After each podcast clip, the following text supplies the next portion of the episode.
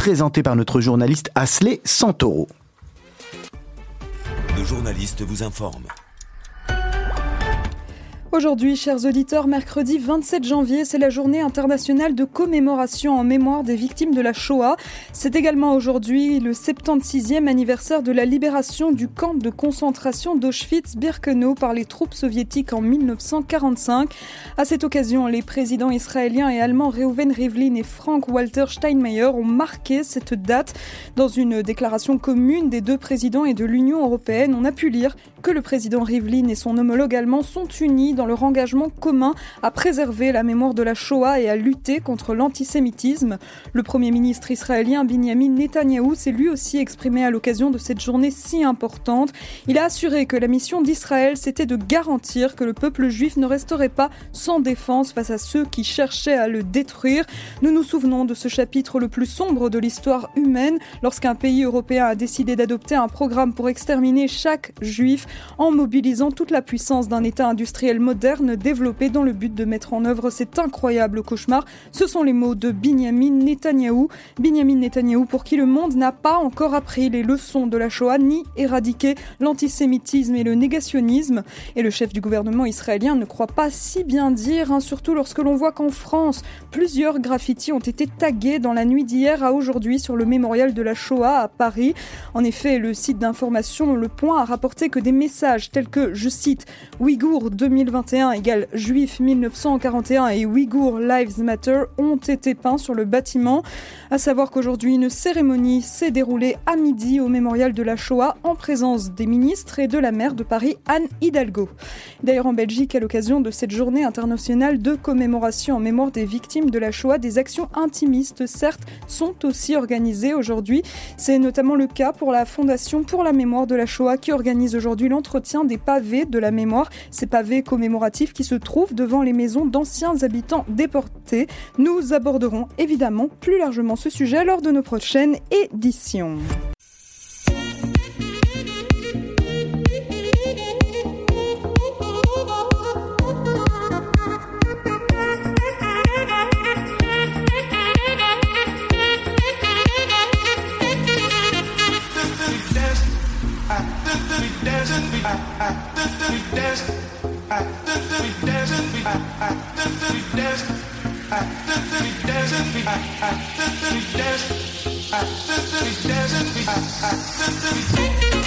Voilà, c'est Mythe de Boss, la deuxième partie. Merci beaucoup à Slay Santoro que vous allez retrouver d'ici une petite heure pour le magazine Le Journal complet de la rédaction de Radio Judaïka. Je suis Olivier Sokolski accompagné de Serge Bézère. Bonsoir Serge. Bonsoir Olivier. On se retrouve ensemble pour un nouveau numéro de Mythe de Boss. Encore une semaine de passé, absolument. Ça passe vite, hein C'est terrible. Par contre, il y a déjà un truc qui est très sympathique puisque nous on a une petite vitre où on voit la, lumière du jour et je crois que la semaine dernière ou la semaine d'avant il faisait encore tout noir. Donc petit à petit, j'ai quand même l'impression que les jours se rallongent. Donc on va encore se dire bonsoir un petit peu puis on passera à bonjour à mon avis. Hein. Vous voulez la semaine prochaine, j'allume la lumière Olivier, vous vous sentirez encore mieux. Ah non, franchement ça fait du bien. Je trouve qu'on a besoin de lumière. Euh, notre invité du jour, alors c'est pas n'importe qui. C'est euh, Arnaud Face qui est le président, le CEO de Brussels Airport. Bonsoir. Bonsoir. Merci beaucoup d'avoir accepté l'invitation de Radio Judaïka. Avec plaisir. Surtout pour vous, ce sont des temps, euh, Arnaud Face, qui sont euh, vachement, vachement très compliqués. Hein. Oui, période très compliquée pour, pour l'aéroport. ça fait plus de dix mois que qu'on subit les impacts de, la crise Covid avec très très peu de passagers. Euh, voilà, au, avril-mai, on était à, 0,5% euh, d'activité par rapport à une activité normale. Ça a un peu repris euh, pendant les vacances. Et puis maintenant, depuis aujourd'hui, avec l'interdiction des, voyages non essentiels, on a très très très très peu de passagers. On, on, doit tourner à, à peut-être 2000 passagers par jour, alors qu'en temps normal, on en a 60, 70 000. Donc on est, on est vraiment très très fort impacté par la crise. Arnaud Fes, par rapport à la, à la crise, aux attentats de, de 2016, hein, je pense que c'était c'est c'est démesuré, c'est beaucoup plus grand, c'est important. Comment vous la comment comment vous pouvez la comparer si on peut la comparer? Ben, ce sont deux, deux crises euh, très graves, toutes les deux. C'est vrai que les attentats de 2016 euh, ont été un véritable choc émotionnel. Évidemment, il y, avait, il y avait de nombreuses victimes à l'aéroport, euh, beaucoup de blessés, donc ça, ça, a vraiment marqué, marqué tout le monde. Mais c'était ponctuel. Et après, on, on, savait, on, voilà, on redémarre euh, et, et en six mois, on, a, on avait redressé la barre. Ici, ça fait dix mois qu'on se débat dans, dans, dans, des difficultés sans nom et on voit pas vraiment encore le, la, la, fin du, du, tunnel. On voit qu'il y a de la lumière au bout du tunnel, on parlait de la lumière, mais, mais est-ce que ce sera dans trois mois ou dans six mois ou dans neuf mois euh, Ça reste quand même un gros, gros point d'interrogation. En tous les cas, euh, effectivement, ça ne doit pas être facile à gérer. On va revenir, euh, on va revenir en arrière, hein, on va revenir au début, parce que nous, on aime un peu connaître, on prend le temps, on a une petite heure à, mhm. à, bavarder ensemble, on aime connaître un peu le parcours de nos, de nos invités. On n'est pas, je suppose, cap, catapulté CEO de Bruxelles Airport par hasard, et, et, et finalement, comment, ça commence? Est-ce que du départ, vous vouliez vous occuper de l'aéroport? Qu'est-ce que vous avez étudié d'abord? Donc moi, j'ai fait une école de commerce Solvay, donc euh, à Bruxelles, à l'ULB. Donc j'étais pas spécialement prédestiné ni à travailler à l'aéroport, ni à, ni à devenir CEO d'ailleurs. J'étais plutôt un, financier. Donc j'ai fait toute une partie de ma, carrière dans la finance. Euh, et, dans différentes sociétés. Et finalement, je travaillais dans un groupe suédois basé à Bruxelles et j'étais le, le, CFO, donc le directeur financier pour, pour leurs activités européennes. Ça prépare bien Solvay à, à la mission qu que vous avez actuellement? Tout à fait, parce que c'est une, une, formation qui est très large. Donc on n'est pas spécialisé euh, dans l'une ou l'autre matière, on a, on a une culture générale, je dirais, dans, dans la gestion d'entreprise, et ça a permis, euh, je dirais, assez rapidement d'évoluer de, de, la partie finance vers une partie plus euh, ce qu'on appelle le general management. -hmm. Et après, donc vous faites Solvay, après qu'est-ce qui se passe? Après ce qui se passe après mon service militaire, donc euh, parce qu'à l'époque, à l'époque c'était encore, encore voilà, obligatoire. Je suis, je suis, plutôt jeune, mais euh, mais donc voilà, et donc j'ai commencé dans, dans l'audit, hein, chez ce qui s'appelait à l'époque Coopers and Lybrand. Euh, bon, vraiment pour pour mieux apprendre euh, voilà ce que c'est qu'une entreprise, bien comprendre les, comment ça fonctionne. En sortant de Solvay, on vient vous chercher directement. Est-ce que les élèves ouais. aujourd'hui qui sortent encore de, enfin à l'époque en tous les cas, mais est-ce que quand on, on, finit Solvay, vous avez du boulot directement? Oui, à l'époque j'avais deux contrats en poche avant avant de terminer mes études, donc donc j'ai pu choisir euh, un des deux. Donc c'était assez c'était assez euh, facile entre guillemets. On n'avait pas trop à, à, se battre. Il y avait suffisamment d'emplois, de, surtout dans l'audit à l'époque. C'était vraiment la, la voie royale euh, après Solvay. Mmh. Donc vous faites une école de une école d'audit, vous faites une, une, une compagnie d'audit. Oui. Et qu'est-ce qui se passe après c'est là? Puis après quatre ans, je vais travailler chez Swift, qui est le, la société qui gère le réseau interbancaire international. Les virements. Voilà, et euh, bien connu hein, les codes Swift. Euh, et donc j'ai travaillé un an là-bas euh, en audit interne. Pas forcément le, le meilleur choix que j'ai fait, mais bon voilà, ça. Euh, ça fait l'expérience. Ça fait une expérience.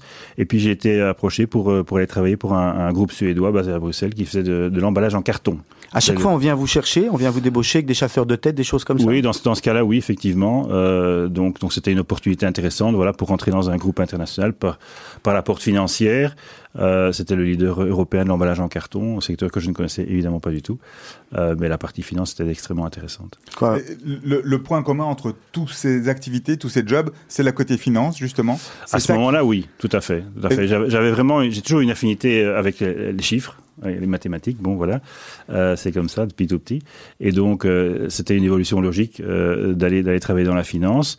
Euh, et donc c'est vrai que tous tout les, les, je dirais les 10-12 premières années de ma carrière, c'était dans la finance. Est-ce qu'aujourd'hui, ce côté financier, souvent on voit des, des profils de CEO sont des anciens CFO. Donc, c'est-à-dire, c'est des gens qui étaient avant, justement, au niveau financier, parce qu'ils connaissent le, les chiffres à un point qui leur permet de comprendre comment on gère le business.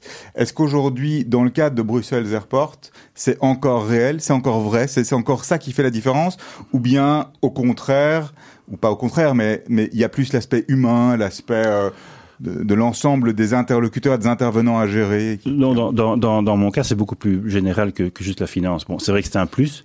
Euh, et, et, et, ça, ça m'aide tous les jours. Je crois que c'est peut-être pas toujours facile pour mes collaborateurs euh, parce que c'est vrai qu'ils savent que je suis très très par la sur les chiffres et donc ouais. j'ai un œil pour voir dès qu'il y a une erreur dans un tableau de chiffres, je le vois immédiatement. Finalement, c'est ça qui parle. Hein. En fin de compte, c'est la dernière ligne. Hein. Tout à fait. Mais mais il y a l'aspect humain effectivement est très important et donc euh, donc voilà, ça, je trouve que ça, le, le, les fonctions ont fortement évolué depuis depuis 10-15 ans et la, la façon de gérer les équipes, de communiquer est aussi très importante surtout j'imagine dans un aéroport, parce que dans un aéroport, c'est un aéroport, c'est un ensemble d'acteurs et d'interlocuteurs très très très très très variés. Oui. Euh, com comment est-ce qu'on fait pour voir et pour gérer ben, tout cet éventail, tout ce panel, à la fois euh, qui vont du, du bagagiste jusqu'au euh, personnel d'entretien, jusqu'au personnel de piste, jusqu'aux vendeurs et aux ouais. vendeuses du, frit, du, du fritax, quoi. Mais donc en fait, un aéroport, c'est un écosystème. Et donc à, à Bruxelles Airport, il y a plus de 300 sociétés qui sont actives à l'aéroport. Donc comme vous avez dit, ça va, ça va de, du restaurant au magasin, au bagagiste, à compagnie aérienne bien évidemment, et, et beaucoup d'autres. Et donc je pense que le, euh, le point important, c'est d'arriver à faire collaborer toutes ces, toutes ces, toutes ces sociétés ensemble pour fournir le, service adéquat aux passagers. Parce que le passager, il s'en fout que ce soit l'aéroport, le restaurant, le handler, la compagnie aérienne, il veut un service qui soit impeccable. Et donc, nous sommes un peu le chef d'orchestre de, toute cette communauté. Il y, a, il y a 24 000 personnes qui travaillent à, à l'aéroport. Il y a encore 40 000 autres qui, qui ont un job lié à l'aéroport. Mais donc, il est très important qu'on puisse fournir un service de qualité en coordonnant, en s'assurant les niveaux de qualité euh, qui, qui, sont, qui sont importants pour justement euh, gagner les, les, passagers. Arnaud Feist, on, on en était euh, à la société qui, qui vend du carton. Oui. Comment est-ce qu'on arrive finalement de la société qui vend du carton à, à Brussels Airport? Il faut pas que je me trompe, je dois faire très attention oui, chaque fois. Je vais, je vais rip... je, je sens, je sens que je vais riper avant la fin de l'émission. Hein, c'est dramatique. Pas le premier. ah voilà, ça va. Mais de nouveau par hasard, c'est vrai que j'avais j'avais fait 10 ans dans, dans, dans ce groupe suédois euh, d'emballage en carton. Je pense que j'avais fait un peu le tour de la question. Et donc là, j'ai contacté un, un, chasseur de tête euh, et ça a été très rapide puisque j'ai envoyé mon CV euh, par email à 10 heures. Je pense une heure après, euh, il me recontactait parce qu'il cherchait justement un directeur financier pour l'aéroport. Directeur qui, financier Qui venait d'être privatisé euh, quelques mois auparavant et donc il, il cherchait un, un, CFO, comme on dit. Euh, et donc, donc voilà, ça s'est fait très rapidement. Je crois en, en moins d'une semaine, j'avais fait les interviews et, et, et j'avais le job. D'accord. Et là, vous devenez CFO pour commencer. Oui, donc j'avais donc la responsabilité de la finance, de l'informatique, évidemment très important dans un aéroport, et tout ce qui est risk management également. Euh, et donc je suis resté plus ou moins trois ans et demi dans, cette fonction. Euh, et au départ de, du CEO, à ce moment-là, euh, on m'a proposé, il dit voilà, est-ce que ça t'intéresse euh, J'ai dit oui. Donc j'ai été mis en concurrence, il faut le savoir. Il y a un appel d'offres, je suppose. Pour voilà, des... avec, avec, il y a un chasseur de tête qui ouais, est venu, qui a proposé des candidats externes. Moi, j'étais le candidat interne. J'ai passé toutes les étapes et puis ils m'ont dit voilà, c'est finalement toi qui as le, qui a le job. C'est quand même aussi, je suppose, un, un, un grand avantage d'être déjà dans la, dans la, dans la société de, et de connaître déjà l'intérieur. Oui, bien évidemment, ça, ça, aide, ça aide. On comprend bien les enjeux, les, les, les, les, les risques aussi, parce que dans un aéroport, il y a, il y a beaucoup de risques à gérer. Donc, donc c'est vrai que ça, c'est vrai que ça aide très clairement. On va on, va devoir parler un peu du Covid. Hein. On va essayer de pas passer une heure dessus parce que mais mais mais on en parle régulièrement avec nos invités parce qu'on doit savoir comment fonctionne leur métier euh, par rapport au Covid. Alors c'est fou. Euh, vous c'est étonnant. C'est pas étonnant, mais vous êtes encore beaucoup plus impacté euh, impacté qu'un autre. Euh, euh, il y a déjà des tests maintenant à l'aéroport ça a mis peut-être un tout petit peu de temps à, démarrer. Comment, comment ça se passe euh, Quelqu'un qui, qui part, quand on pouvait partir et quand on pouvait arriver à l'aéroport? Ben on, a, on a commencé les discussions pour installer le centre de test déjà au mois de juin. Bon, le temps de mettre euh, tout en place, d'avoir les autorisations nécessaires, on était prêt euh, au mois de début septembre. Et donc, depuis, depuis ce moment-là, on a à l'aéroport non seulement un centre de test, mais un laboratoire également. Donc, ce qui fait que les, les échantillons qui, sont, qui sont prélevés sont analysés sur place. Ce qui nous permet d'avoir une rapidité vraiment très, très, en combien très, de temps très, on reçoit donc, les... Il y a deux possibilités. Donc, soit on prend la procédure normale et on a les résultats normalement en 24 heures, soit on prend une procédure accélérée et on a les résultats en 5-6 heures. Et pendant ce temps, les, les, les gens sont en quarantaine à l'aéroport, ils restent là ou ils non, ils sont pas en quarantaine, ils, peuvent... ils sont pas en quarantaine, c'est-à-dire qu'ils peuvent rester là, bien évidemment, euh, mais ils ne sont pas en quarantaine. Donc, ils, voilà, il y, a, y, a des gens qui viennent le, la veille faire le test ou bien d'autres même qui. Vous venez pas le matin pour avoir le vol l'après-midi, c'est trop dangereux, je suppose. Enfin, c'est trop risqué par rapport. C'est au... un peu risqué parce qu'effectivement, bon, il y a quand même des, des, des laboratoires qui doivent faire, qui doivent faire le, le, travail, et si jamais il y a un retard, donc c'est un peu, c'est un peu compliqué. Donc on sait toujours, de, on conseille toujours de venir un ou deux jours à l'avance pour être sûr au niveau du Covid, en fait, on a quand même pris, enfin, il a eu, il a fallu un certain temps avant qu que tout se mette en place, que toutes ces réactions, il y a eu beaucoup d'allers-retours à tous ces niveaux-là. Est-ce que vous pensez que euh, de ce qui a été fait a été, a été fait de manière relativement optimale, justement sur les points d'entrée euh, sur le territoire. Parce que quand on est dans un aéroport, c'est le point d'entrée numéro un, j'ai envie de dire, à, au niveau du risque.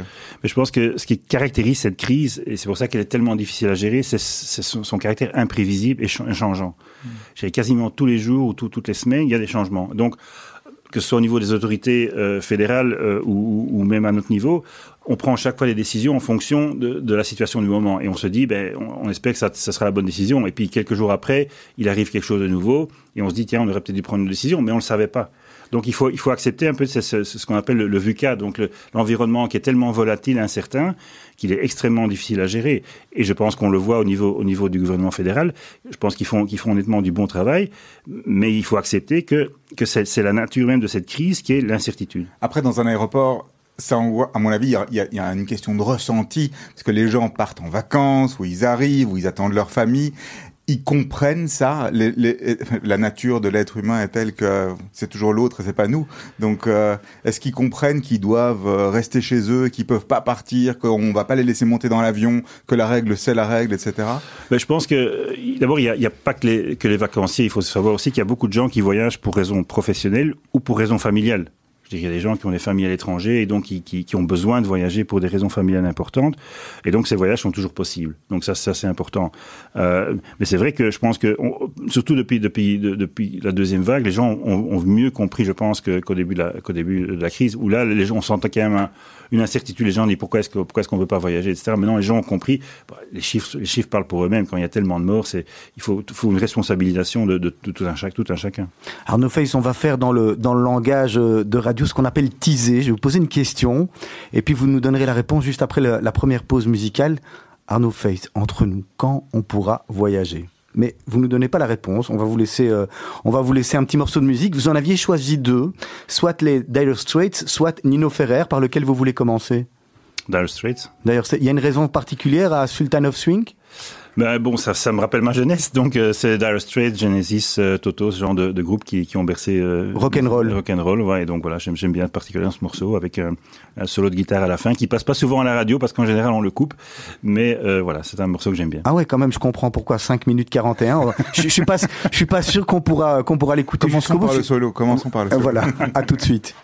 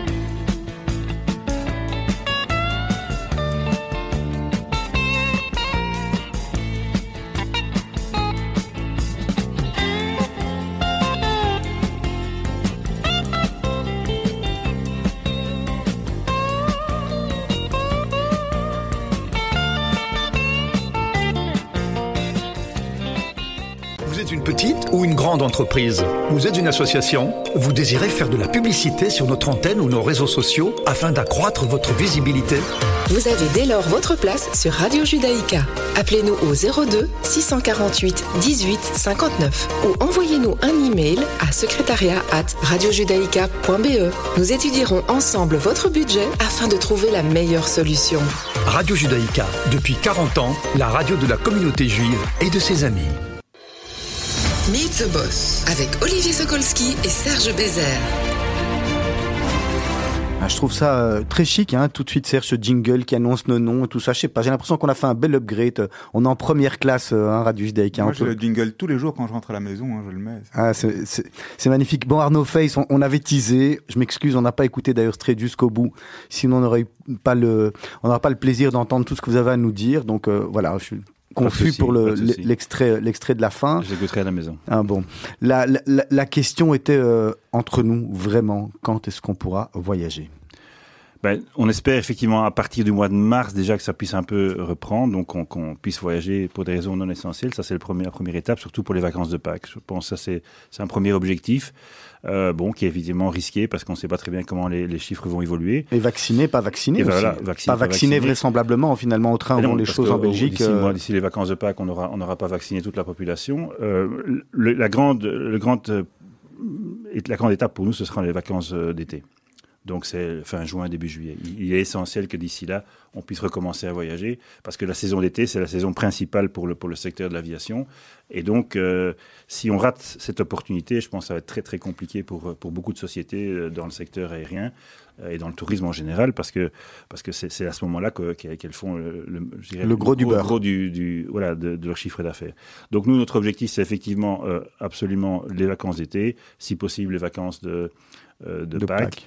Euh, et bon, entre, entre temps, il faut suivre l'évolution, l'évolution de la crise. On est, on est, la priorité, ça reste la santé, la santé euh, de la population, ça c'est évident. Mais voilà, il faut à un moment donné qu'on qu'on pense aussi aux impacts sur l'économie en général et sur le secteur aviation et tourisme en particulier. Alors la, la, la particularité aussi de votre industrie ou de l'industrie dans laquelle vous travaillez, c'est que ben il y, a, il y a deux endroits. Il y a un endroit de départ, un endroit d'arrivée. Donc même si vous êtes prêt à recevoir ou à envoyer des gens, encore faut-il qu'ils puissent partir quelque part et revenir ou arriver de quelque part. Donc comment, Oui. comment est-ce qu'on arrive à gérer ça? Parce qu'il y a évidemment le côté belge, mais on va pas prendre beaucoup l'avion entre Bruxelles et Charleroi. euh, Surtout donc, pas, a c'est pas- c'est pas priori, très- c'est pas très écologique. Oui, ça, alors, encore plus ces derniers temps, c'est impossible. Donc, euh, donc, donc, Je pense que ce qui est important, c'est qu'il y ait des mesures qui soient prises d'abord au niveau européen. Hein, euh, ce qu'on a, qu'on a connu au début de la crise, c'était un petit peu euh, un manque de coordination euh, au niveau européen, où chaque pays euh, décidait un peu en fonction de ses, de- de- de ses évaluations. c'est quel pourcentage du trafic pour Bruxelles, pour Bruxelles Airport, le trafic passager euro- intra-Europe On est, on est autour de 70-75% intra, intra-européen. Donc c'est très important. Évidemment, pour les vacances, les pays du Sud, euh, bon, c'est- c'est c'est vraiment la- des destinations très importantes. Donc ce qu'il faut, c'est d'avoir avoir une approche européenne et coordonnée et, et dire, voilà, au sein de l'Europe, voilà les voyages qui peuvent, qui peuvent se faire pour qu'effectivement on évite des situations où on, on a des, des- des- des- voilà, des, vols peuvent partir de Bruxelles mais ils peuvent pas atterrir euh, en Italie ou en Espagne euh, alors qu'on est, on est tous au sein du- du- d'une même région et qui est affectée dans la plupart des cas au, même degré. Et après, il y a des discussions qui doivent avoir lieu entre l'Europe et les, autres pays pour, voilà, les États-Unis par exemple, un pays très important pour, pour nous. Euh, et comment est-ce qu'on pourrait retourner aux États-Unis pour des voyages non essentiels? Donc, donc ça, c'est évidemment très, très important. Bruxelles est un hub pour quelle compagnie aérienne et pour quel type de région, justement, en dehors de l'Union Européenne? Ben donc notre notre principale compagnie aérienne qui est Brussels Airlines, euh, donc est ce qu'on appelle notre notre home carrier, donc euh, qui est basé à Bruxelles, donc effectivement fait- représente en temps normal 40% du trafic euh, à, à l'aéroport. Et ils ont une, une, une spécificité qui est l'Afrique, là, surtout l'Afrique centrale. Hein, euh, on, sait, on sait très bien qu'à l'époque de la Sabena, c'était aussi, c'était aussi euh, très important. Ils ont, ils ont gardé ce, cette présence très forte en Afrique centrale, ce qui fait que l'Afrique euh, est, est un élément important pour Brussels Airport aussi, puisqu'on a, on a de très nombreuses connexions avec l'Afrique centrale. Il y a d'ailleurs toujours des vols vers l'Afrique euh, à l'heure actuelle. Euh, c'est un, un, je dirais un des segments qui, qui, entre guillemets, fonctionne encore très bien parce qu'il y, y, a beaucoup de gens qui ont, qui ont soit de la famille, soit, soit des affaires là-bas. Et donc, il y a encore pas mal de, de gens qui voyagent entre l'Afrique euh, centrale et la Belgique. Arnaud Feist, je vais vous demander juste quelques secondes de mettre le casque sur vos oreilles. J'ai quelque chose à vous faire écouter, une petite... Euh, voilà, et puis, et puis on, vous, vous allez commenter. Arnaud, très heureux de t'écouter sur les ondes de Radio Judaïka. Euh, je sais que tu es un homme euh, très pris par ton métier. Pourrais-tu nous décrire un moment de qualité de loisir en dehors de Brussels Airport? Merci. Alors, d'abord, qui est la personne qui vous pose la question Et puis après, si, si on, peut avoir la, si on peut avoir la réponse, bien sûr. Et donc, c'est mon grand ami Igal Cagnotti. Vous avez reconnu Bien évidemment. Mm. Et donc, euh, donc voilà, effectivement, euh, qui, qui, voilà que, que, je vois très régulièrement et qui me pose cette question. Il a, il a effectivement bien compris. C'est vrai que je travaille énormément, euh, sans doute trop, euh, et donc j'essaie quand même de consacrer euh, euh, du temps à ma famille. Moi, c'est le point, le point le plus essentiel, c'est d'avoir du temps de qualité en famille. bon, alors on, on, on, essaie de faire des voyages. Bon, maintenant c'est un peu plus compliqué, mais, mais malgré tout, c'est de, de, bon, de, de pouvoir maintenant prendre le temps ensemble de voilà, de voyager ou, de, ou, même de faire du sport ensemble. On fait, on, on fait régulièrement, que ce soit du, du, de la natation, du tennis des... Ou, ou, des genres de choses. C'est pas toujours facile pour moi d'être d'être d'être très présent, mais bon. Euh, surtout en ce moment, c'est surtout en ce moment, parce qu'en fait, paradoxalement, je dirais, moins il y a de passagers, plus il y a de boulot. Et donc, euh, donc il y a tellement de choses à régler dans, dans cette euh, année de crise. Mais euh, pour moi, ça reste un élément essentiel, c'est la famille. C'est aussi ce qui me permet de tenir dans, dans, les conditions qui sont quand même assez stressantes. Vous avez des journées qui commencent à, à quelle heure le matin et qui se terminent à quelle heure? Au, au, niveau travail, je commence vers 7h30, 8h et, et je termine euh, à la maison vers 18h, 19h. Mais, mais le problème, c'est que ça s'arrête jamais. C'est ça, c'est la tête qui travaille. Voilà, il y, a, y a encore les, les, coups de fil, il y a, y, a, y a plein de choses qui se font avant, à, avant d'arriver au bureau ou, ou à, à, la maison. Bon, moi, je suis désolé, je vous, je vous replonge dans le business. Pas de souci. Euh, euh, en regardant ce qui se passe aujourd'hui, donc on a parlé assez de tout ce qui se passait et qui n'allait pas bien il y a aussi quelque part des choses qui vont bien. Il y a une explosion du trafic cargo, par exemple, qui est liée au confinement et au, commerce électronique et à l'explosion du commerce électronique. Qu'est-ce que vous pouvez nous en dire de ça aujourd'hui? Donc ça, c'est effectivement le côté positif de, de la situation actuelle, c'est que notre activité cargo est en plein boom. Euh, parce qu'on est depuis une dizaine d'années spécialisé dans le, tout ce qui est transport de produits pharmaceutiques puisque bon, ça la, tombe bien. Le pharma, le pharma est, est, est, est, une industrie très importante en Belgique, donc on s'est spécialisé là-dedans il y a une dizaine d'années. On a développé des, tous des processus spécifiques pour le transport des médicaments, des vaccins, etc. Parce que ça demande il y, a un, il y a un avion entre Purs et, euh, et Zaventem qui amène les, les, vaccins Pfizer qui s'est perdu peut-être? Non, non, non, ils se perdent pas. Au contraire, et, et honnêtement, en parlant de, de Pfizer, donc j'étais euh, moi-même sur le tarmac euh, de l'aéroport fin novembre pour le premier vol de, de United Airlines qui a emmené les vaccins de, ah oui, de Pfizer oui. jusqu'aux États-Unis. Donc c'était un moment quand même assez, assez spécial euh, historique vraiment pour se dire c'était le début de voilà de la commercialisation des vaccins. Mais donc notre secteur euh, euh, cargo se fonctionne fonctionne très bien. ça emploie plus de 5000 personnes, donc c'est quand même quand même important. Et ça nous permet effectivement de, continuer à fonctionner non seulement au niveau pharmaceutique, au niveau des vaccins, mais également au niveau de l'approvisionnement du pays en denrées alimentaires. Il y a beaucoup de denrées alimentaires périssables qui arrivent par avion euh, de différents coins du monde. Et alors une activité qui est en pleine expansion aussi, c'est tout ce qui est les achats euh, e-commerce online. Donc euh, on, a, on a assisté à une augmentation vraiment énorme. On parle plus de 50% d'augmentation du nombre de, de, paquets. Les gens achètent online. Avec des de, transports, avec du transport avec aérien. Du transport aérien, oui, oui, c'est clair. Bah, c'est clair quand vous achetez, euh, je sais pas, un iPhone sur euh, sur euh, l'un ou l'autre site, euh, je vais pas en citer, mais bon, ils viennent pas par bateau, euh, ils viennent en avion, et donc et donc voilà, il, il, tous les gens achètent de plus en plus. On, depuis depuis dix mois, on s'est plus donné de la tête. Hein. Donc ça c'est le côté positif. Donc ça soutient effectivement une partie de notre activité, mais la, évidemment, ça, ça ne compense pas toutes les, les pertes qu'on fait au niveau passager. Alors aujourd'hui en Belgique, il n'y a pas que vous qui faites du transport cargo. Et on a malheureusement eu une nouvelle qui n'était pas spécialement agréable la semaine dernière avec euh, ce qui se passe au niveau de, au niveau de Liège. Euh, le commun des mortels a un petit peu de mal à comprendre parce que quand on regarde de plus près, on voit qu'on a un aéroport qui fonctionne bien, un aéroport qui est pas très loin, qui fait entre guillemets la même chose du cargo et où ça marche pas, mais où en fait l'actionnaire c'est l'aéroport de Paris, donc encore un aéroport qui détient un autre aéroport à Liège. Comment ça marche tout cet imbroglio pour euh, le commun des mortels? Oui, c'est-à-dire qu'il faut d'abord l'aéroport de Paris n'a qu'une petite partie, donc 25% de, Liège Airport, donc, euh, ils sont actionnaires minoritaires.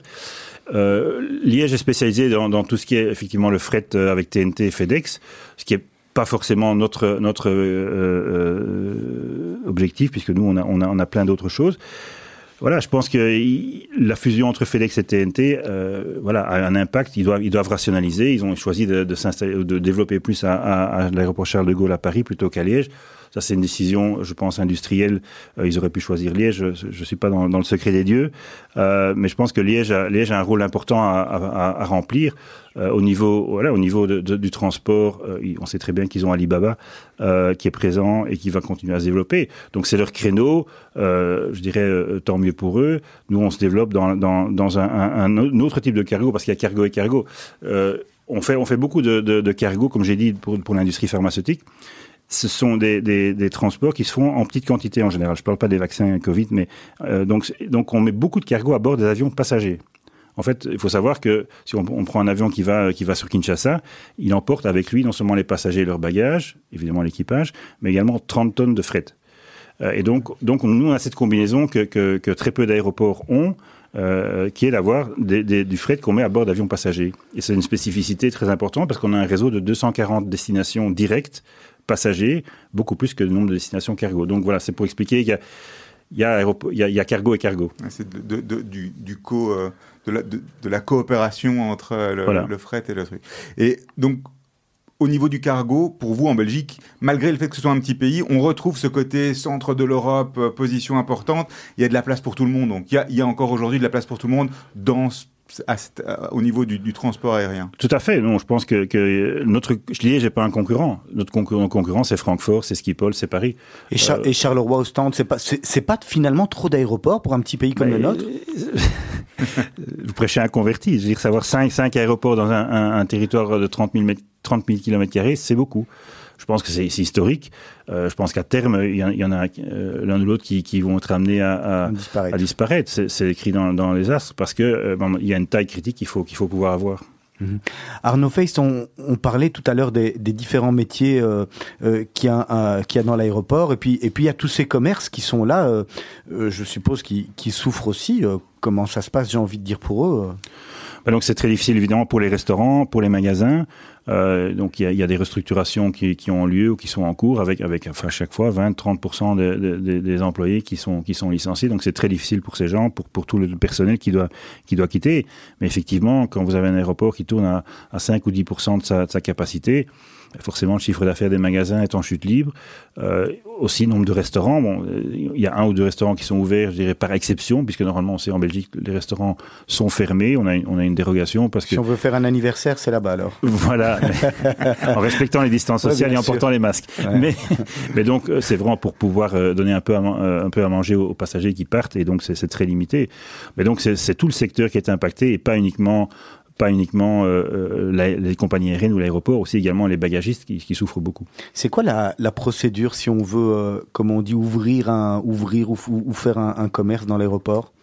Mais donc Comment en fait, c'est, ben, il faut venir voir l'aéroport, hein, puisque c'est, nous qui sommes propriétaires de, des bâtiments, et donc on a un certain nombre de, de zones commerciales euh, qu'on, qu'on loue euh, à différents à différents partenaires commerciaux. Donc euh, souvent c'est, c'est par appel d'offres. Euh, on, là, on a on a une surface commerciale qui se libère et on fait un appel d'offres suivant le segment, ça peut ça peut être tout ce qui est tout ce qui est la mode ou tout ce qui est euh, voilà de, des montres par exemple. Donc ça ça, évolue en fonction de, de, des besoins. Vous qui je suppose regardez beaucoup ce que font les, autres aéroports. Euh, euh, Bruxelles est un aéroport que qui est chouette, qui est sympa, ou, ou, ou est-ce que vous aimeriez encore développer euh, euh, l'aspect ludique euh, on, on, voit, je n'ai jamais été à Dubaï, mais on voit que dans tous ces, ces grands aéroports, il y a des massages, il y a, il y a beaucoup de choses pour que les gens se, se détendent. Est-ce que vous êtes content de, de ce qui se passe à, à, à Bruxelles Airport, ou vous voulez encore aller vers un, un développement euh, encore différent?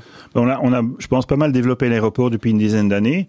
Euh, D'abord, on a, on, a, on a construit un, une, un nouveau bâtiment qui, qui relie le, le terminal à, à la GTA. Donc, pour ceux qui connaissent, avant, il y avait un, un, un tunnel assez sombre et, et, peu sympathique. Maintenant, il y a, il y a un bâtiment en Je surface. Je me rappelle encore avec le, le filet, là, mais c'était encore dans... Voilà, ouais, ça c'est encore... Le... Non, non, ouais. c'est ça où il y avait la publicité où tu pouvais voir, ouais, tu, ouais, pouvais, tu pouvais te voir marcher. Donc maintenant, on a, on a changé ça. On a, on a mis des nouveaux magasins qui sont plus, je pense, euh, euh, au goût du jour. Euh, donc ça se passe, ça se passe très bien. Maintenant, effectivement, on a, on a des plans pour aller plus loin. C'est important euh, que les, les passagers ils, aient, ils, passent du bon, un, un, bon moment? Oui, tout à fait. Le, le but, c'est d'offrir une expérience euh, de A à Z qui soit une, expérience de qualité. Donc effectivement, à partir d'un check-in qui soit qui soit efficace, euh, un, un, contrôle sécurité le plus rapide possible, et puis avoir des magasins agréables, des restaurants où les gens peuvent peuvent se restaurer. Mais on va on va aller de plus en plus vers tout ce qui est service. Vous parlez des massages, c'est une, une possibilité. On, on réfléchit aussi éventuellement avec avec un fitness. Enfin, il y, a, il y a différentes options parce que on se rend compte que d'abord les gens achètent de plus en plus online. Donc, et deuxièmement, les gens voyagent de plus en plus. Je parle avant la crise. Ouais.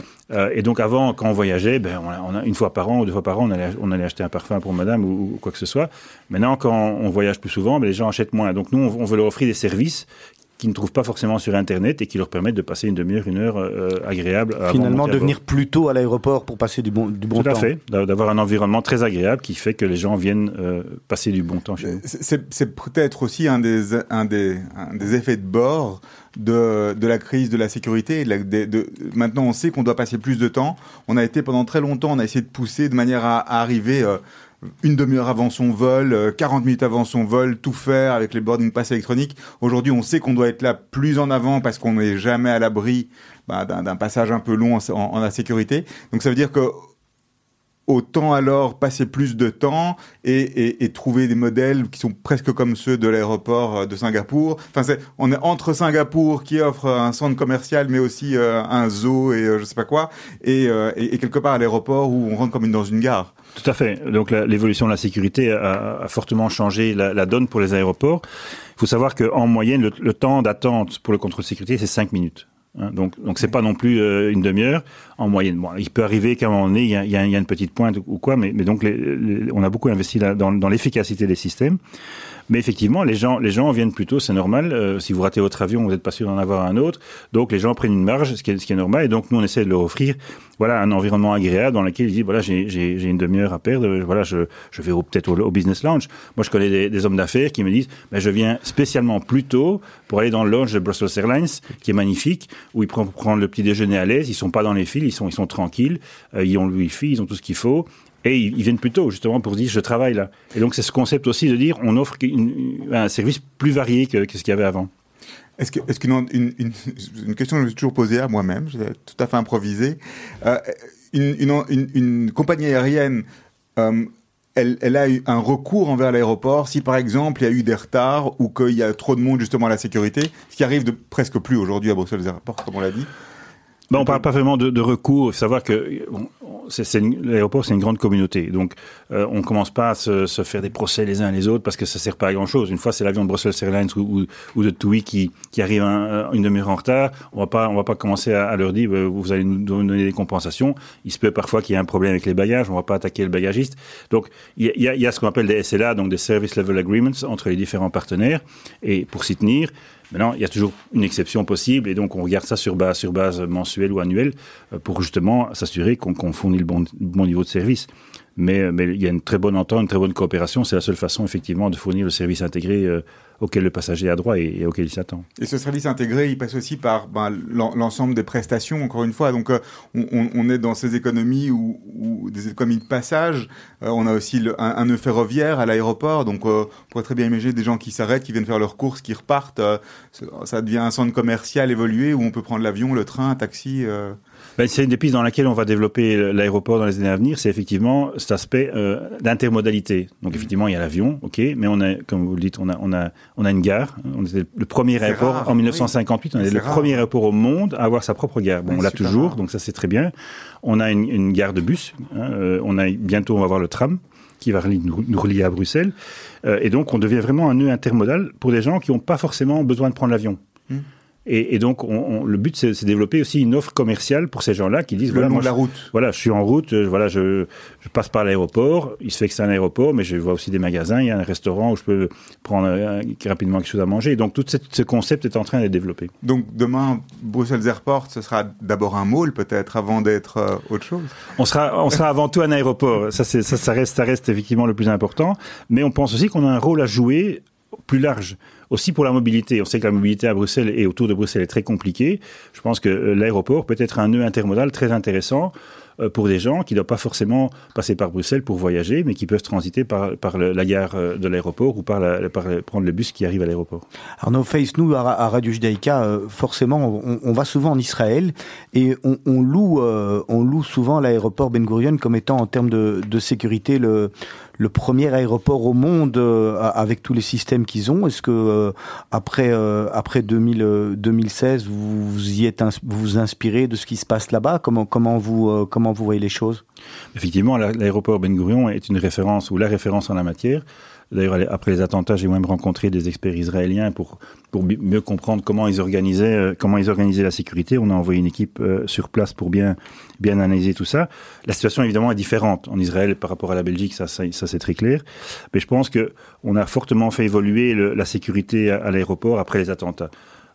On était tout à fait euh, euh, en, or- en ordre avec les normes euh, belges et européennes de sécurité, ça c'était pas le problème. Mais on s'est rendu compte qu'il y a un certain nombre de choses qu'on pouvait faire pour aller au-delà, et c'est ce qu'on a fait avec le concours d'experts, comme je l'ai dit, de différentes, de différentes euh, euh, origines, pour devenir un des aéroports les plus sûrs dans le monde. Savoir qu'on a des vols sur les États-Unis, donc on est aussi audité par l'autorité américaine de contrôle TSA, euh, qui sont venus nous auditer euh, ré- fr- fréquemment et qui nous citent en exemple comme étant un des aéroports les plus sûrs, euh, à la fois non seulement en Europe mais dans le monde, et qui peut servir de référence pour de nombreux aéroports américains.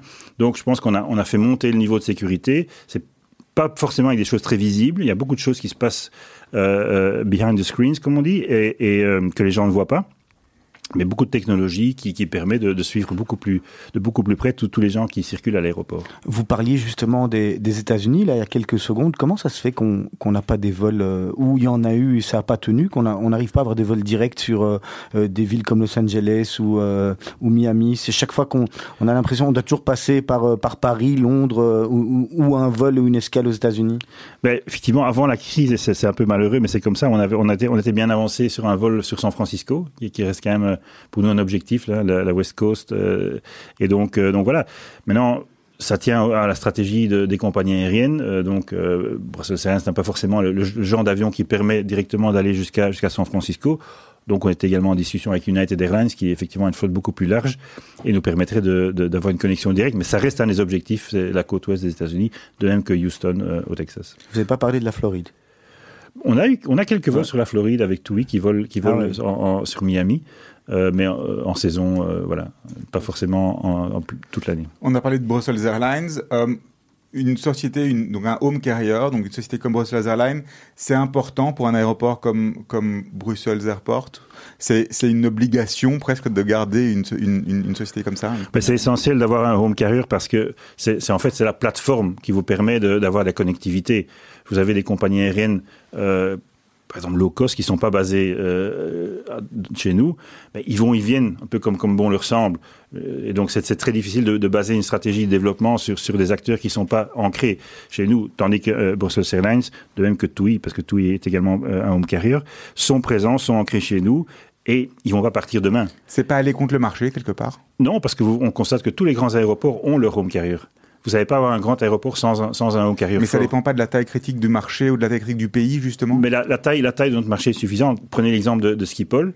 Hein, bon, il y a ça- le- les Pays-Bas, c'est un marché de 18 millions d'habitants. Nous, on est 11 millions, donc ils sont un peu plus grands. Mais l'aéroport est trois fois plus grand. Euh, pourquoi? Parce que depuis des années, ils ont eu un, un KLM qui a, qui a développé toute une stratégie euh, ambitieuse de, de connecter euh, les Pays-Bas avec le reste du monde et aussi d'avoir beaucoup de passagers en transfert. Donc c'est pas le marché local des Pays-Bas qui, qui fait qu'il y a 70 millions de passagers à, à Schiphol, c'est tous les gens qui transfèrent par Schiphol. Et donc l'idée, c'est quoi pour vous? C'est la- la même chose? Vous, vous- Votre rêve pour Brussels Airport, c'est aussi d'arriver à pousser ces transferts, d'arriver à pousser ces... Tout à fait. On- C'est ce qu'on fait depuis, depuis des années avec, avec Brussels Airlines et, et le groupe Lufthansa de manière générale. On est devenu un, un hub de Star Alliance, donc qui est la plus grande comp- euh, alliance de compagnies aériennes euh, dans le monde. Euh, et ça permet effectivement de développer notre activité au-delà purement du marché local. Les gens, quelqu'un qui veut aller de Stockholm à Kinshasa, il passe par Bruxelles. Il pourrait aussi bien faire euh, Stockholm, euh, Istanbul, euh, Kinshasa. Mais on, on veut attirer ces, passagers parce que ça nous permet de développer le réseau international, le réseau intercontinental plutôt. On n'a pas la taille critique pour être connecté avec tout le reste du monde si on regarde uniquement le marché belge. Par contre, si on dit, oui, on a des passagers en transfert qui viennent d'autres pays, qui passent par Bruxelles pour aller vers une destination intercontinentale, ça permet de développer beaucoup de destinations. De manière générale, si on, si, on veut caricaturer, le business model d'un aéroport, c'est quoi? Ben, c'est de faire voyager des passagers Mais- et, des euh, marchandises. Oui. au, au niveau des revenus, j'ai envie de dire, la- des catégories de revenus. Qu'est-ce qui rapporte le plus à un aéroport Ce qui rapporte le plus, c'est les passagers. Là, Il n'y a pas de doute. Euh, Leur passage, les taxes, le fait de voilà, les, le- les- les- ce qu'on appelle les charges aéroportuaires ou les taxes aéroportuaires, même si le mot n'est pas, n'est pas exactement juste, mais effectivement, ce que, ce que chaque passager paye, un, un- entre guillemets, un droit de passage par l'aéroport pour financer les installations, le service, etc. Euh, et à côté de ça, évidemment, ils dépensent aussi de l'argent dans les magasins, dans les restaurants. Euh, et donc, effectivement, euh, nous avons un certain revenu sur cette base-là. Et puis, il y a toute l'activité cargo. où Nous avons également des revenus en fonction de- des volumes qui sont, qui sont transportés. Euh, Est-ce que c'est un, bon client pour vous que d'avoir parce que vous parliez tout à l'heure de, de TUI et de Brussels Airport, Brussels Airlines. Est-ce que c'est un, un bon client parce que vous avez comme client Ryanair d'avoir Ryanair ou, finalement eux ce sont des, des soldeurs et qui vous obligent à, à vendre moins cher à, à Ryanair ce que vous vendez aux autres?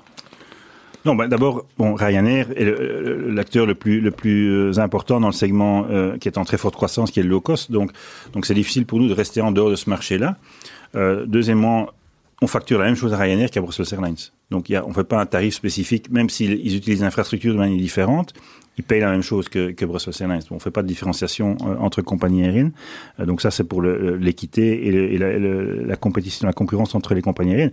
Ce sont des gens très professionnels, Ryanair on n'a on a aucun problème avec eux. Ils font, ils, vraiment, ils sont très efficaces, ils sont à temps, euh, donc il n'y a aucun problème. C'est un autre business model, c'est pas forcément notre stratégie. Notre stratégie, c'est, je dirais, les compagnies aériennes classiques euh, qui, qui fournissent un service euh, un peu plus all-in. Mais bon, voilà, il y a, le marché est là et on doit répondre à la demande du marché. Donc effectivement, on a Ryanair dans le low cost, on a EasyJet, on a Vueling sur l'Espagne, et donc il faut pouvoir offrir au marché ce qu'il ce qu'il demande. Maintenant, il faut savoir aussi que, que le, le low cost évolue de plus en plus. C'est plus uniquement les compagnies low cost qui font du low cost. Vous pouvez avoir des tickets très bon marché à bord d'un avion de Brussels Airlines sur certaines destinations. Est-ce que c'est du low cost C'est- aussi à bord de- des avions de Brussels Airlines. Parce que c'est ce que le marché veut. Donc, à un moment donné, il faut répondre à la demande du marché, sinon, sinon on, se met, on se met hors jeu. Arnaud Feix, est-ce que vous êtes satisfait de la de l'attente que doivent euh, euh, que, que, doivent que doivent su- je vais pas dire subir, mais en tous les cas, est-ce que des fois c'est pas trop long les, les passagers qui reviennent de vacances et qui doivent attendre ou de vacances ou de voyage qui doivent attendre leur valise? Oui, il y a parfois des problèmes, c'est un peu frustrant. Nous avons, nous, nous avons deux sociétés qui s'occupent des bagages et en général, ils font du bon boulot, mais ça arrive parfois qu'il y ait un certain temps d'attente. Donc, euh, On n'a donc- pas encore inventé le service, on nous ramène les valises à la maison, par exemple? non, pas encore, pas encore. Enfin, ça peut se faire, mais, mais voilà, c'est pas forcément au même prix. Euh, dans, dans, la- dans la presse, il y a quelques semaines, on pouvait lire qu'on s'attendait à voir si les, les choses continuaient à- comme elles étaient en partie pour l'instant, jusqu'à 200 aéroports européens qui pourraient faire faillite. Euh, c'est un chiffre complètement euh, faramineux. Est-ce que c'est envisageable en Belgique? Vous, avez dit, bon, c'est évident que certains aéroports vont devoir revoir un peu leur positionnement ou leur, euh, ou leur, ou leur demande ou leur, ou leur prétention. Est-ce qu'on peut imaginer un aéroport en Belgique qui fasse faillite aujourd'hui? C'est tout à fait possible. Il se fait que j'ai justement cet après-midi une réunion du conseil d'administration de, de l'Association européenne des aéroports dont je fais partie, et donc ce chiffre de 200 euh, aéroports en, en grande difficulté est tout à fait confirmé. Donc il y a, il y a de très nombreux petits aéroports, c'est surtout les petits aéroports qui sont en difficulté, Euh, et donc il y a, y a vraiment un, un problème très très important et qui, qui risque de s'aggraver dans, dans les semaines qui viennent. Donc un aéroport peut tout à fait faire faillite, Euh, et même en Belgique, c'est pas impossible. Je- voilà, il y a un certain nombre d'aéroports qui sont soutenus en Belgique par, par les, euh, les autorités régionales. Euh, donc je pense que ça, ça peut donner un, un, un peu une- un, un ballon d'oxygène à certains moments. Ça, Euh, c'est propre à la Belgique? Non, il y a, il y a de très nombreux aéroports qui sont, qui sont euh, détenus par, par le public. Donc, on parle plus ou moins de la, de la moitié des aéroports européens qui ont, qui ont une, une, une participation du public. Donc, c'est tout à fait possible. Je pense que il faut absolument prendre ça en compte, l'aspect économique dans, dans, dans, dans toutes les restrictions de voyage qu'on impose. Elles sont justifiées par, par, les, par la situation sanitaire, mais les, les nombreux aéroports souffrent. Nous-mêmes, on, on, va, on va faire une perte très très importante cette année-ci. Arnaud Feist, on va passer à la, à la dernière partie de l'émission, c'est là où on va vous poser des petites questions, vous demander de répondre rapidement, et nous, ça nous permet de, de mieux vous connaître encore. Bien sûr. Le métier que vous auriez aimé faire à part celui que vous faites actuellement? Mais quand j'étais jeune, je voulais être pilote de chasse. Ah, Donc, carrément, vous ah étiez oui. déjà dans le monde des avions. Oui, oui, tout à fait. J'ai pas malheureusement pas pu le faire parce que j'avais j'avais une vue qui était pas suffisamment bonne, mais, mais c'était un, un métier qui m'aurait qui m'aurait passionné. Alors justement, une chose que vous avez fait en étant plus jeune que vous n'oseriez plus refaire aujourd'hui. Ouf, ça c'est une question piège. Donc je vais pas tout dévoiler, mais je pense que en Vous utilisez autant de jokers que vous voulez. Euh, oui. Non, mais je pense que quand j'étais plus jeune, je roulais très très vite en voiture, et donc je je, je referai plus. Donc, Quitte à euh, ne- vous pouvez pas prendre l'avion de chasse, donc. on non, voilà, donc euh, voilà, j'avais tendance à avoir le pied un peu lourd, mais donc euh, donc ça je referai plus. Arnaud Face, votre définition du bonheur. Oh, définition du bonheur, c'est, euh, je pense, c'est vivre avec les gens qu'on aime. Euh, tout d'abord, c'est essentiel, c'est avoir un, un but dans la vie, d'avoir une, une raison d'être, un- en anglais, un purpose. Je pense que c'est essentiel. Et surtout, je pense que c'est aussi prendre le temps de vivre. Je pense que souvent on est, on est, on est pris dans, dans le tourbillon et on n'a pas forcément toujours le temps de, de, de vivre euh, plus lentement euh, dans la société actuelle. La dernière fois que vous avez eu mauvaise conscience. toutes ces questions. là. Euh, en cherchant bien, je pense que j'étais il y a quelques, quelques temps euh, invité à, à un dîner et j'ai, on m'a servi du foie gras et je l'ai mangé. Et donc, je, ce que je fais, rare- que je fais rarement, mais j'ai pas osé le refuser. Et je me suis dit, bon, c'est par Ouais. rapport aux animaux, voilà, c'était pas forcément le- la meilleure chose à faire. Votre cauchemar récurrent, Arnaud Face, est-ce que c'est de rater l'avion? Non, mais pas loin. C'est depuis que je suis à l'UNIF, c'est de rater le tram pour aller, pour aller à l'UNIF. Euh, depuis bah, de l'époque où j'étais à l'UNIF, c'était, je faisais souvent et je fais encore régulièrement le, le rêve de- de- d'arriver en retard pour prendre un bus ou un, ou un tram. Vous, vous avez peur en avion Réellement, la vérité, il y a beaucoup de... Moi, moi, moi, je flippe, enfin, je sais pas les autres, mais est-ce que vous avez peur Non, j'ai pas peur. Je suis pas, je suis pas spécialement euh, euh, fanatique, mais, mais j'ai pas, j'ai pas peur. Où est-ce que s'arrête votre pardon, Arnaud Face Euh, j'ai difficile à pardonner la trahison. Ça, c'est une chose. Euh, et bah, de manière plus générale, effectivement, faire du mal aux enfants, c'est quelque chose que j'arrive pas, pas à pardonner. Le moment le plus heureux de votre vie? Euh, c'est au niveau familial, c'est effectivement la naissance de, de ma fille. Alors, l'alibi que vous utilisez pour éviter un dîner Euh, comme j'aime pas beaucoup mentir, donc c'est toujours l'agenda qui, qui, est- qui est souvent très rempli. Donc, donc voilà, c'est- pas forcément mentir, mais c'est une bonne excuse. Vous avez beaucoup d'obligations euh, ministérielles, régionales et tout. Parce que finalement, en étant euh, CEO de Bruxelles Airport, on, on, on- vous, vous êtes tout le temps en contact avec les politiques. La- L'aéroport, donc je suppose qu'il y a beaucoup d'obligations. Bah, L'aéroport est privatisé, donc on est une Ouais. société privée, mais effectivement, il y a beaucoup de contacts avec le politique. C'est vrai que je pourrais, je pourrais avoir un- toutes mes soirées remplies avec des obligations, des réceptions, des dîners, mais donc j'essaie quand même de maintenir un certain équilibre vie privée, vie professionnelle. Vous vous voyez où dans 10 ans, Arnaud Face Toujours à la tête de Bruxelles Airport? Bah, J'espère pour mes collaborateurs que non. Il faut laisser la place aux jeunes. Euh, non, non, je pense qu'il il, sera temps de, de laisser la place et, et d'évoluer vers d'autres types d'activités. Euh, voilà, j'ai pas encore bien, bien réfléchi à la question. Si vous que aviez- dans son temps. Une bucket list dans votre tête, des, des- des vraies choses, des vrais souhaits que vous aimeriez faire et vous vous dites, tiens, cela faut vraiment que je les fasse parce que c'est vraiment un truc qui me tient à cœur. Moi, ce que j'aimerais bien faire, c'est, c'est c'est peut-être un peu, un peu euh, classique, mais c'est, prendre le temps de voyager. Donc, j'ai plus, plus vraiment pris le temps de, de vraiment voyager à l'aise pour partir deux, trois mois euh, et, et de faire, de faire un tour, pas forcément le tour du monde, mais d'aller explorer des régions que je connais pas. Je connais pas du tout l'Amérique du Sud euh, En- ou, ou, ou très peu. En avion? Bien sûr, bien sûr. Ré- réservé avant de quitter la position de. Vous- Voilà, exactement, prix, exactement. Voilà, il faut. Alors on demande chaque fois à nos, euh, à nos invités de nous donner un top et un flop qu'ils ont eu. hein. ça arrive, tout le monde a des flops et puis heureusement on a tous des tops aussi. Si vous, on va commencer par, euh, par, par le flop. Le flop. Euh... Des questions difficiles. Euh... Oui, je pense que euh, au niveau professionnel, donc un flop, un recrutement complètement raté d'un membre d'un comité exécutif où vraiment je me suis complètement euh, trompé sur la personne et donc ça a avec des conséquences et donc effectivement ça c'était le, gros mauvaise flop. expérience. Mauvaise expérience. Donc, qui m'a appris, c'est effectivement, je fais beaucoup plus attention euh, aux gens que je- que j'engage. Et un grand top? Je pense que le top, ce qui, ce qui, ce qui, voilà, ce qui restera pour, pour moi une, des, une de mes plus belles réalisations, c'est, le, le nouveau bâtiment, ce qu'on appelle le connecteur, euh, dont je parlais tantôt, donc qui relie le terminal euh, à la à la GTA. Je pense que c'est, un, un changement important dans, dans la physionomie de l'aéroport. Euh, bon, j'ai pas été tout seul à faire, effectivement, c'est un travail d'équipe, mais, mais je suis content d'avoir pu euh, pousser ce projet en avant. euh, c'est un projet assez cher, mais je pense qu'il il valait, il valait l'investissement. Il n'était pas prévu au début quand, quand, ils- quand on a fait le terminal européen, il n'était pas prévu? Non, non, c'était pas du tout prévu, et c'est vrai que c'est une des premières choses que j'ai regardées quand j'étais nommé CEO il y a une dizaine d'années, c'est de se dire il faut faire quelque chose parce que ce, ce tunnel était tout, tout simplement euh, pas agréable, et donc améliorons la situation. Arnaud Face, un dicton, une phrase que vous aimez utiliser, on vous demande. Euh, une phrase, euh, ce que je dirais, c'est euh, c'est une phrase de Sénèque, donc bon, ça date un peu de- des cours de latin euh, du secondaire, qui est de dire la vie, ce n'est pas attendre que les orages passent, c'est apprendre à danser sous la pluie. Et je pense que c'est tout à fait d'application dans la crise que nous vivons, euh, en plein changement, plein de challenges. On pourrait se lamenter, mais je pense qu'il faut voir le côté positif des choses, s'adapter et rebondir pour aller de l'avant. En regardant votre passé, est-ce que vous vous dites waouh, c'est chouette, j'ai quand même fait un, un beau parcours, je m'en suis bien sorti Mais en fait, je regarde pas beaucoup en, de- en arrière. Je, je suis toujours braqué sur l'avant, euh, sur les nouveaux projets. Donc, c'est peut- peut-être un de mes défauts, c'est que je prends pas assez de temps pour euh, pour célébrer les succès. Euh, mais bon, je pense qu'il y a effectivement des bonnes choses qui ont été faites. Alors, un dernier conseil pour rester zen, Arnaud Feist. Euh, déconnecter, déconnecter. Arriver tôt à l'aéroport aussi. Oui, mais il n'y a pas de souci, il n'y a pas beaucoup de fils pour l'instant, vous inquiétez pas. Non, moi, j'ai une dernière question pour vous. Quel est le conseil que vous auriez aimé que l'on vous donne quand vous aviez 20 ans et qu'on ne vous a pas donné? Hmm. Euh, bonne question. Bah, je pense que c'est- d'investir plus dans, dans, dans la communication, dans l'humain. Je pense que euh, dans la formation que j'ai suivie, c'était un aspect qui n'était pas suffisamment mis en avant et donc j'ai dû apprendre sur le tas et peut-être que je n'ai pas été euh, assez rapide ou assez efficace dans, dans ce domaine-là. Et je pense que si on m'avait plus euh, un peu guidé à ce moment-là ou, ou effectivement à l'UNIF avoir plus de cours dans, dans cette, dans cette direction-là, ça m'aurait aidé euh, à progresser plus rapidement. Arnaud Face, merci beaucoup de votre passage dans les studios de Radio Judaïka. On vous souhaite bonne continuation. C'est que vraiment, euh, ça ne doit pas être évident pour vous. Et c'était bien sympa de venir, surtout en plus dans ces périodes difficiles. On va se quitter avec Nino Ferrer, le Sud. Expliquez-nous.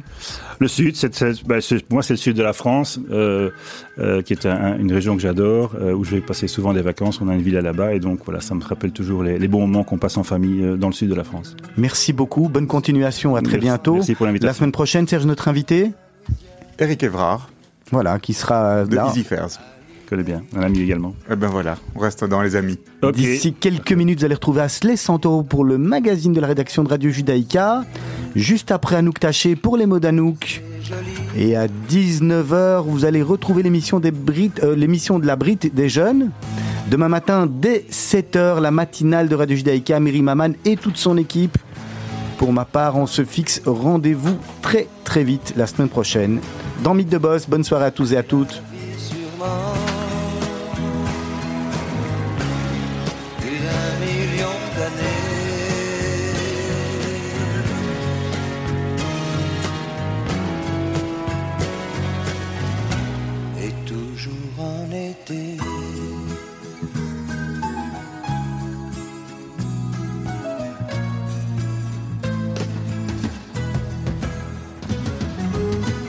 A plein d'enfants qui se roulent sur la pelouse.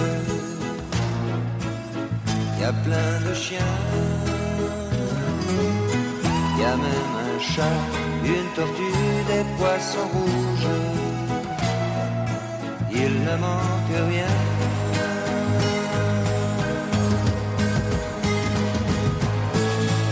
On dirait le sud. Le temps dure longtemps. Et la vie sûrement plus d'un million d'années.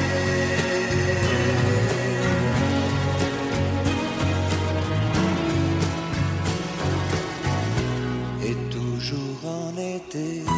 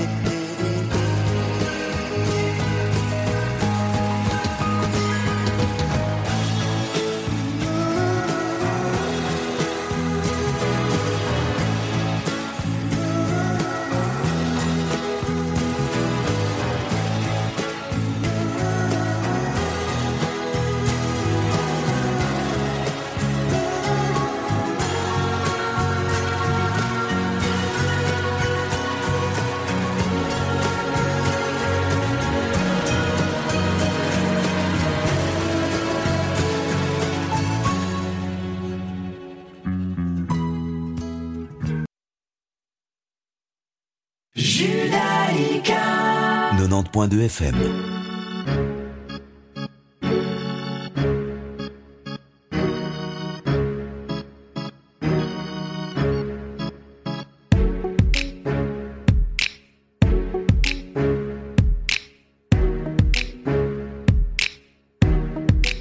J'ai préféré partir et. Maman, comment te dire, je suis désolé. La conseillère m'a clairement négligé. Et moi, comme un teubé, j'ai dit ok. Et tous les jours, je pense à arrêter. Les gens veulent faire de moi une entité. Je vais tout plaquer. Je ne suis qu'un homme, je vais finir par clamser. Et j'ai dû côtoyer le pavé. Pas à pas, je dis c'est pavé. Papa, maman, les gars, désolé. Je ressens comme une envie de m'isoler. Et j'ai dû côtoyer le pavé à pas, je dis c'est pas